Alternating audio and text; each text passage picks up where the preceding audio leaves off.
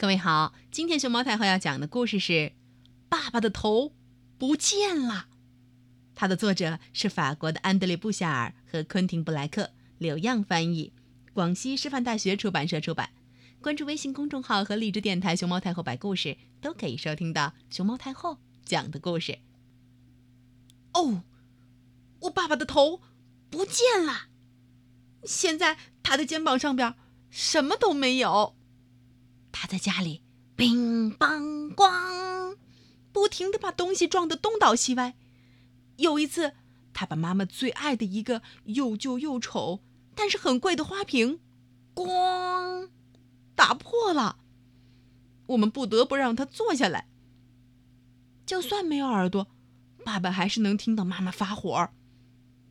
爸爸终于安静了下来，他一动不动地坐在他平时最爱坐的椅子上头。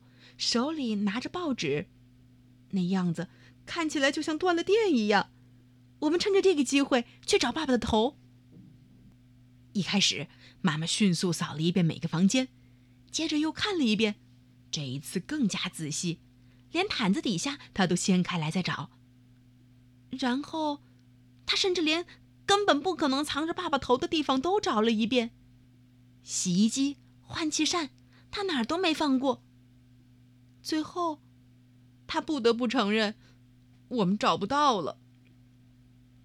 和爸爸说话的时候，我们不知道看哪里，感觉真的很尴尬。还有，该怎么和大家解释爸爸的头不见了？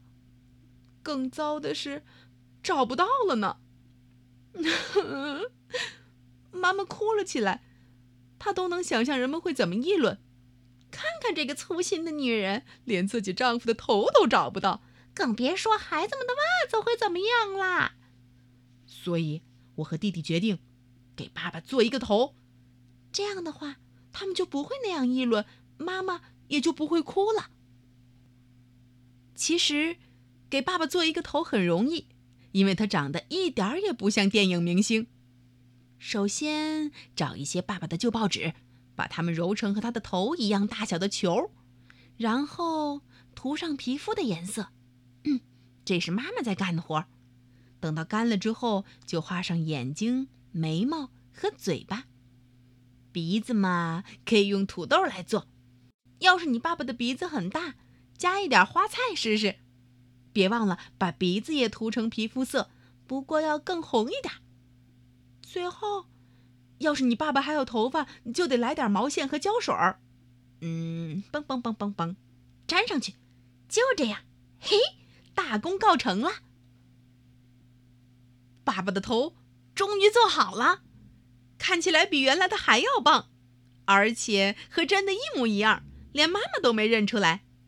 他对着爸爸说：“啊 太棒了，你们找到了。”不过。当我们用铁锤敲打这个头，证明给妈妈看它只是一团纸的时候，啊！噔，他昏倒了。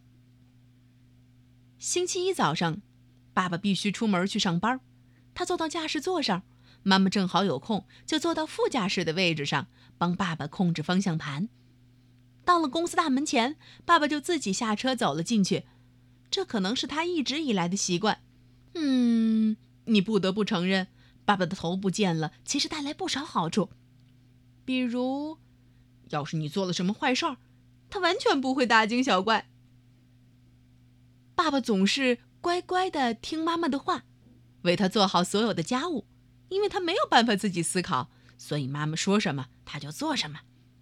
妈妈有了一个能干的帮手，爸爸不但开开心心的做饭、摆放餐具，还爱洗碗儿，连地板都会打扫得干干净净。嗯，只是有时候他会比较粗心，嘿，这不用吸尘器把猫咪的尾巴给吸到了。嘿嘿，要是爸爸累了，妈妈就给他喂土豆泥和其他一切切碎的食物。只是我们一点也不期待睡前时光，因为妈妈亲完我们，就轮到爸爸亲了。呃，那种感觉真恐怖。因为他的报纸脸硬硬的，刮到脸上很不舒服。要是你笨到还要去亲一下爸爸的话，哎，满嘴都会是颜料。不过妈妈可开心的不得了，因为她的丈夫再也不会在晚上呼噜连天了。爸爸还保持着原来的很多习惯，那些大人自然而然就会做的事儿。举例来说，有一天早晨，我们不得不给他的脸重新涂色，因为他习惯了上班之前要刮一刮胡子。还有一次，他出去慢跑，哦，结果把头忘在了床上。妈妈飞快地骑上自行车追了出去，我站在车后座，弟弟弗雷迪像只小灰狗一样在后头拼命地追。等我们追上爸爸，我得负责把他的头粘回去。幸运的是，那天早晨我们在公园里没有遇见任何人，不然的话，三个穿睡衣的家伙追着一个没有头的男人，该是多么奇怪的一道风景啊！我们几乎追到公园的另一边才追上爸爸，他被树根绊倒了，我们全都跌在了他的身上。我们很快就让一切恢复了原状，只是爸爸的表情。看起来有些可笑，因为我跌倒的时候，呃，不小心把他的头压扁了一些。总是乖乖听话的爸爸让我和弟弟有了一个主意：要是带他去百货商场，不管让他买什么，他都会毫不犹豫的买给我们。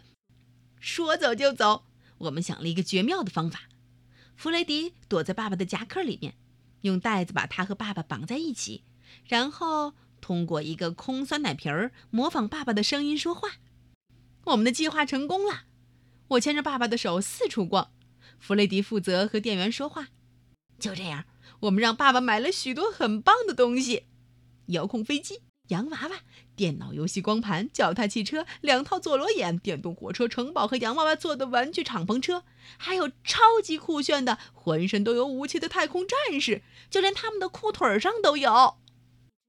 就在我为洋娃娃选一辆可以带他们去度假的粉红色私人飞机的时候，弗雷迪被一头和真的猛犸象一般大的蓝色猛犸象玩偶吸引了。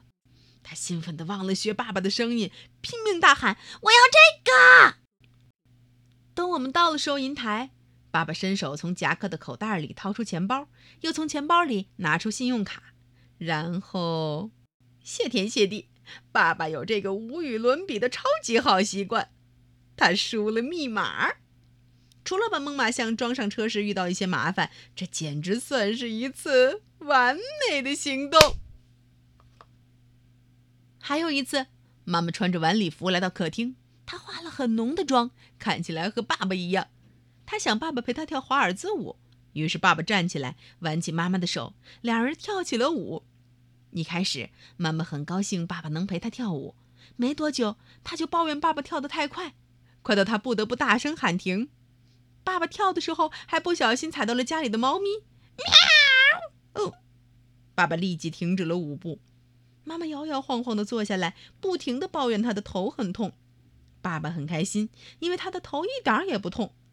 当然了，他那报纸头根本就不会头痛，不是吗？突然有一天，爸爸带着他真正的头回来了。原来他为了能全神贯注地完成一个超级棘手又无比重要的项目，就把自己的头留在了办公室里头。爸爸好像完全不记得没有头时发生的事情，我们也没有告诉他。我们很高兴，因为我们实在太想念爸爸真正的头了，想念他熟知的做巧克力蛋糕的秘密配方，还有睡觉前他用低沉的声音给我们讲的每一个故事。嗯，到了晚上，我们很开心，又能听到爸爸那个连最后的墙壁都能呜穿透的超级呼噜声。嘿嘿，妈妈一定也非常想念这个声音。嗯，至于那个纸做的头，嘿，谁知道现在它放在哪儿呢？